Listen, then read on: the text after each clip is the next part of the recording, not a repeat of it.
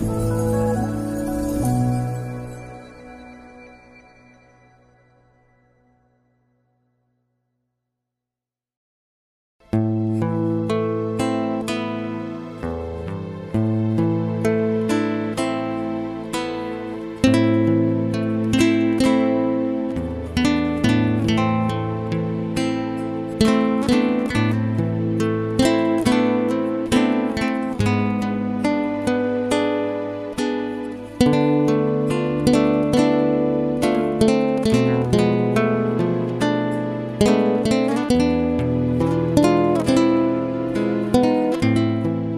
mời quý vị theo dõi chương trình Maranatha của truyền thông dòng tên.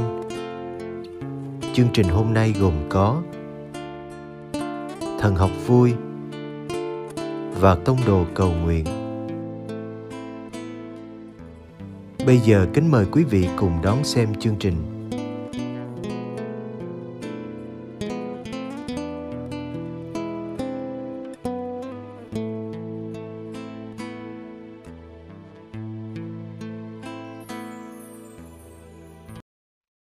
Vị và các bạn thân mến, tôi là Linh Mục Francisco Xavier Nguyễn Hai Tính. Năm ngoái, chương trình Thần học vui đã cho ra loạt bài đầu tiên mang tên Dẫn nhập thần học và đã được quý vị nhiệt tâm quan tâm ủng hộ rất nhiều. Xin tạ ơn Thiên Chúa và cảm ơn quý vị.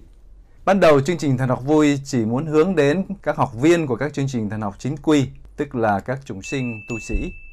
Tuy nhiên, loạt bài đầu tiên đã nhận được sự quan tâm của rất nhiều quý vị giáo dân và các bạn trẻ là những người hầu hết không theo học chương trình thần học và dường như không quen với các từ ngữ cũng như các khái niệm thần học, nhưng lại rất quan tâm đến việc học hỏi chân lý của đạo giáo chúng ta. Để đáp ứng nhu cầu học hiểu giáo lý của quý vị giáo dân và của các giáo lý viên và các bạn trẻ, chương trình sẽ cho ra đời loạt bài hiện tại này mang tên Giáo lý tổng quan và diễn giải. Loạt bài này sẽ đề cập đến nội dung và ý nghĩa của các chân lý thiết yếu trong đức tin Kitô giáo. Các chân lý thiết yếu này được tóm tắt trong kinh tin kính và được giải trình trong phần tín lý của sách giáo lý Hội Thánh Công giáo. Như vậy, cấu trúc của loạt bài này cũng mô phỏng theo cấu trúc của phần tín lý đó và của kinh tin kính. Đặc điểm của loạt bài này là gì? Ngoài những đặc điểm chung của chương trình thần học vui là ngắn gọn, đầy đủ, rõ ràng, chính thống, chương trình này còn có những đặc điểm riêng như là trình bày và giải thích các chân lý đức tin một cách thiết thực và gần gũi với suy nghĩ cũng như với kinh nghiệm sống của người Việt Nam chúng ta hiện tại. Hạn chế dùng các từ ngữ chuyên môn, đề cập đến các vấn đề mà giáo dân thường quan tâm thay vì các vấn đề mà các thần học gia hay bàn cãi. Và dĩ nhiên, đặc điểm quan trọng cuối cùng của loạt bài này là hài hước.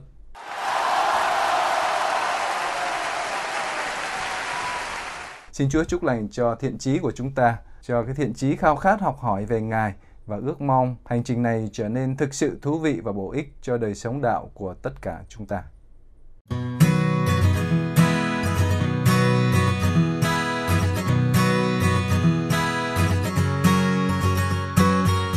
Quý vị và các bạn thân mến, không biết là mọi người có thắc mắc tại sao sách giáo lý Hội Thánh Công giáo không trình bày và giải thích ngay các nội dung đức tin như Thiên Chúa là ai, Thiên Chúa là gì, mà lại bắt đầu bằng việc nói về việc con người có khả năng đón nhận Thiên Chúa, rồi sau đó lại nói về mặc khải.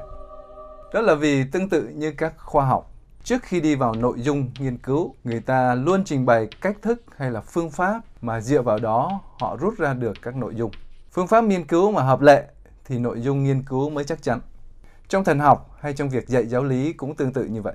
Trước khi đi vào tìm hiểu các nội dung của đức tin, chúng ta cần tìm hiểu giáo hội rút ra các nội dung đó từ đâu và bằng cách nào.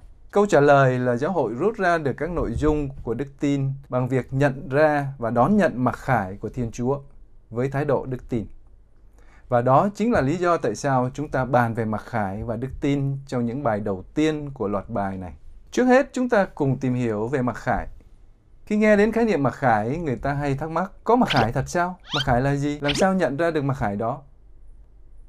Chúng ta cùng nhau tìm hiểu ba câu hỏi đó. Hai câu hỏi đầu liên quan chặt chẽ với nhau. Câu trả lời về mặc khải có thật hay không tùy thuộc vào câu trả lời mặc khải là gì. Nếu hiểu mặc khải như là việc thiên thần có hai cánh bay đến nói với chúng ta rằng ngày mai sổ số ra số mấy, hay là ngày mai mưa hay nắng, hay là ngày mai giá vàng lên hay xuống, vân vân thì rõ ràng là không có mặc khải kiểu như thế. Mặc khải nghĩa chữ trong tiếng Hy Lạp và Latin có nghĩa là sự vén màn. Trong tiếng Việt lại có người dùng từ mặc khải có nghĩa là việc tỏ lộ những điều kín ẩn. Nhưng nghĩa mà giáo hội muốn nhắm đến khi dùng từ mặc khải là sự kiện Thiên Chúa đã và đang đến gặp gỡ con người, đồng thời bày tỏ những điều liên quan đến ý định và chương trình cứu độ của người. Xin nhắc lại, khi nói mặc khải là gì, chúng ta cần nắm hai điểm quan trọng. Mặc khải là việc Thiên Chúa đến gặp gỡ con người. Và cái thứ hai, Ngài tỏ lộ các chân lý cứu độ. Chúng ta cùng nhau tìm hiểu hai điểm đó và sẽ thấy rằng đối với chúng ta, những Kitô hữu, mặc khải thực sự là có thật. Trước hết, chúng ta cùng nói về việc Thiên Chúa đến gặp gỡ con người. Trong phần này, chúng ta sẽ nói về ba điểm. Thiên Chúa gặp gỡ con người trong tâm hồn một cách cá vị và linh thiêng. Thiên Chúa gặp gỡ con người trong lịch sử qua các trung gian, đặc biệt là qua Đức Kitô. Thứ ba, cuộc gặp gỡ trong lịch sử đó được ghi lại trong Kinh Thánh và được hiện tại hóa ở trong đời sống của giáo hội. Thứ nhất, Thiên Chúa gặp gỡ con người trong tâm hồn cách cá vị và linh thiêng. Chắc hẳn nhiều người trong chúng ta đã ít nhiều cảm nghiệm được việc Thiên Chúa đến gặp gỡ mình một cách cá vị. Nhưng không như sự tưởng tượng của những người chưa có hiểu biết đức tin hay chưa có kinh nghiệm đức tin. Chúng ta không gặp Thiên Chúa như là gặp các đối tượng trần thế hữu hình khác.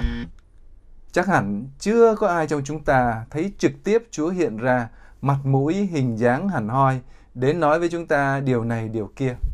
Có lẽ chưa có ai nghe thấy tiếng Chúa nói rõ vào tai mình những âm thanh như là tiếng của người khác nói với mình. Vì Thiên Chúa là đứng siêu việt vô hình, nên cuộc gặp gỡ này tuy có thể qua những trung gian hữu hình trong cuộc sống thường xảy ra một cách linh thiêng mà chỉ có người có đức tin mới cảm nghiệm được.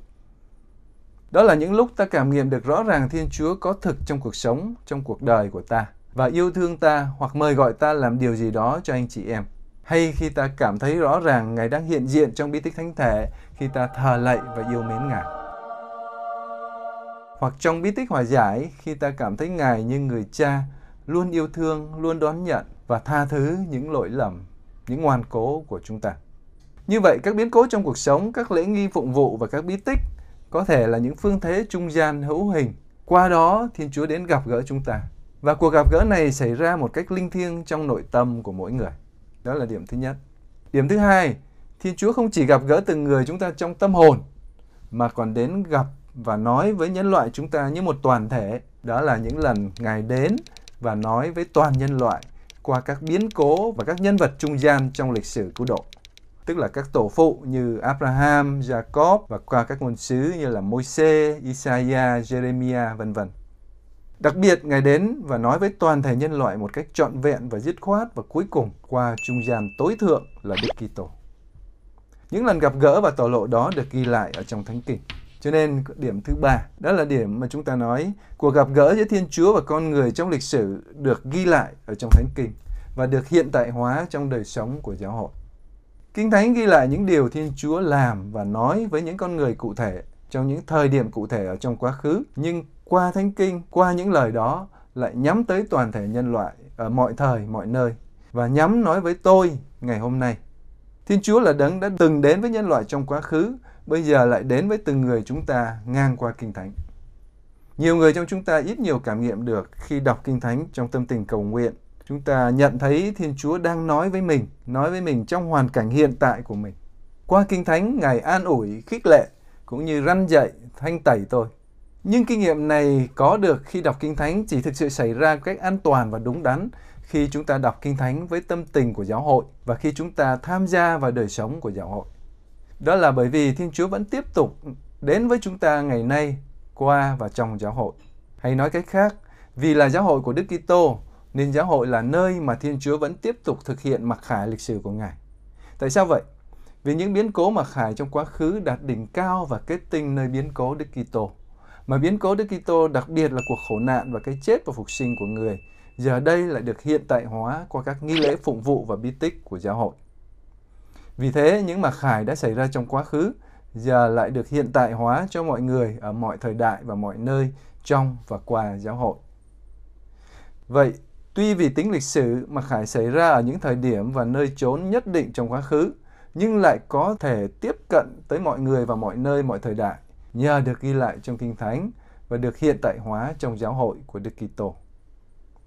Tóm lại, thường chúng ta hay đồng hóa mặc khải với những thông tin về điều này điều nọ, nhưng công đồng Vatican II nhấn mạnh Mặc khải chính là sự gặp gỡ giữa Thiên Chúa và con người. Nguyên việc Thiên Chúa hiện diện với chúng ta thôi, chưa nói đến việc Ngài nói gì thì đã là mặc khải rồi. Nguyên việc Thiên Chúa ở với chúng ta đã có tính cứu độ rồi. Sự hiện diện của Ngài mang lại cho ta sự tràn đầy an vui và hạnh phúc. Trong bài sau, chúng ta sẽ tìm hiểu nghĩa thứ hai của mặc khải là việc Thiên Chúa tỏ lộ các chân lý cứu độ.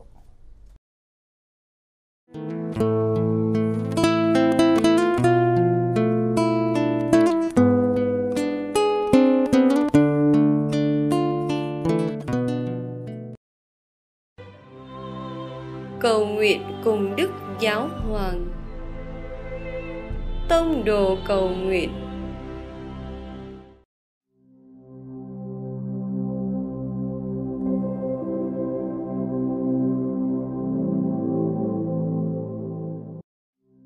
Cùng Chúa Giêsu buổi tối.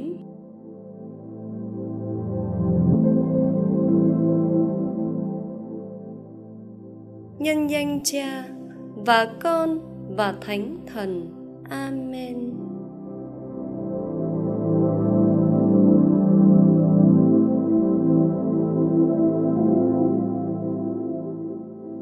Ngày hôm nay đã khép lại, con dành ít phút để thinh lặng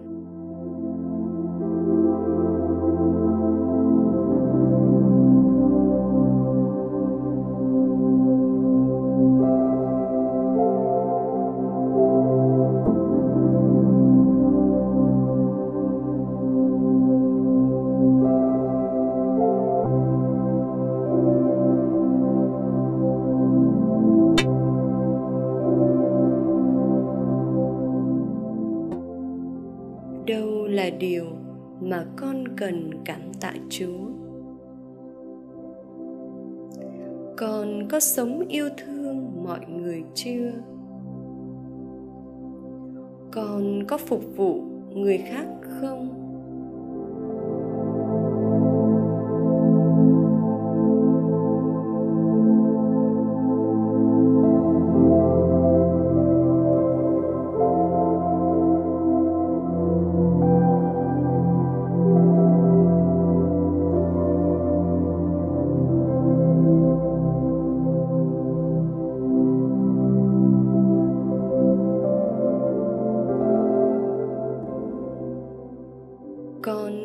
Ra những lần mình đã sẵn sàng vì người khác hay chưa? Những cử chỉ của con có biểu hiện cho tình yêu và sự tôn trọng.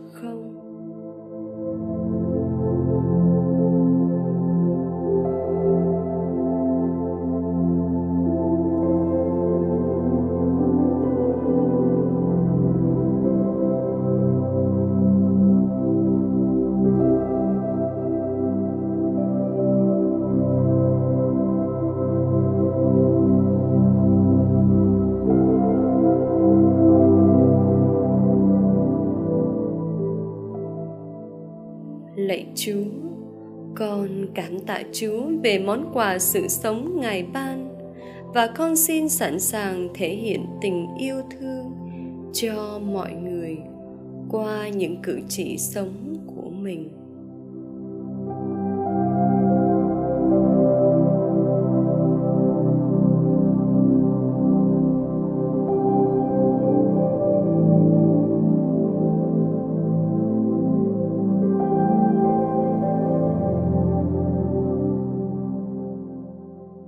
Kính mừng Maria đầy ơn phúc, Đức Chúa Trời ở cùng bà. Bà có phúc lạ hơn mọi người nữ, và Giêsu con lòng bà gồm phúc lạ. Thánh Maria Đức Mẹ Chúa Trời, cầu cho chúng con là kẻ có tội, khi này và trong giờ lâm tử. Amen.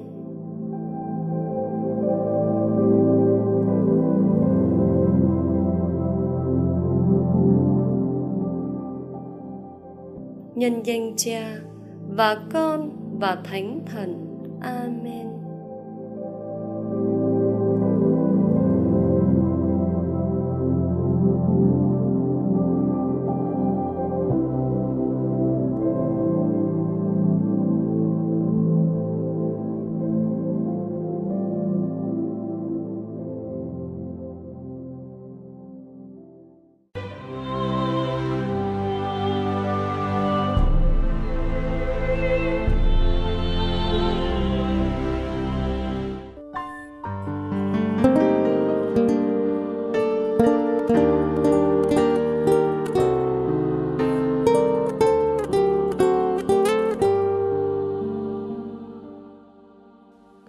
Cảm ơn quý vị đã theo dõi chương trình.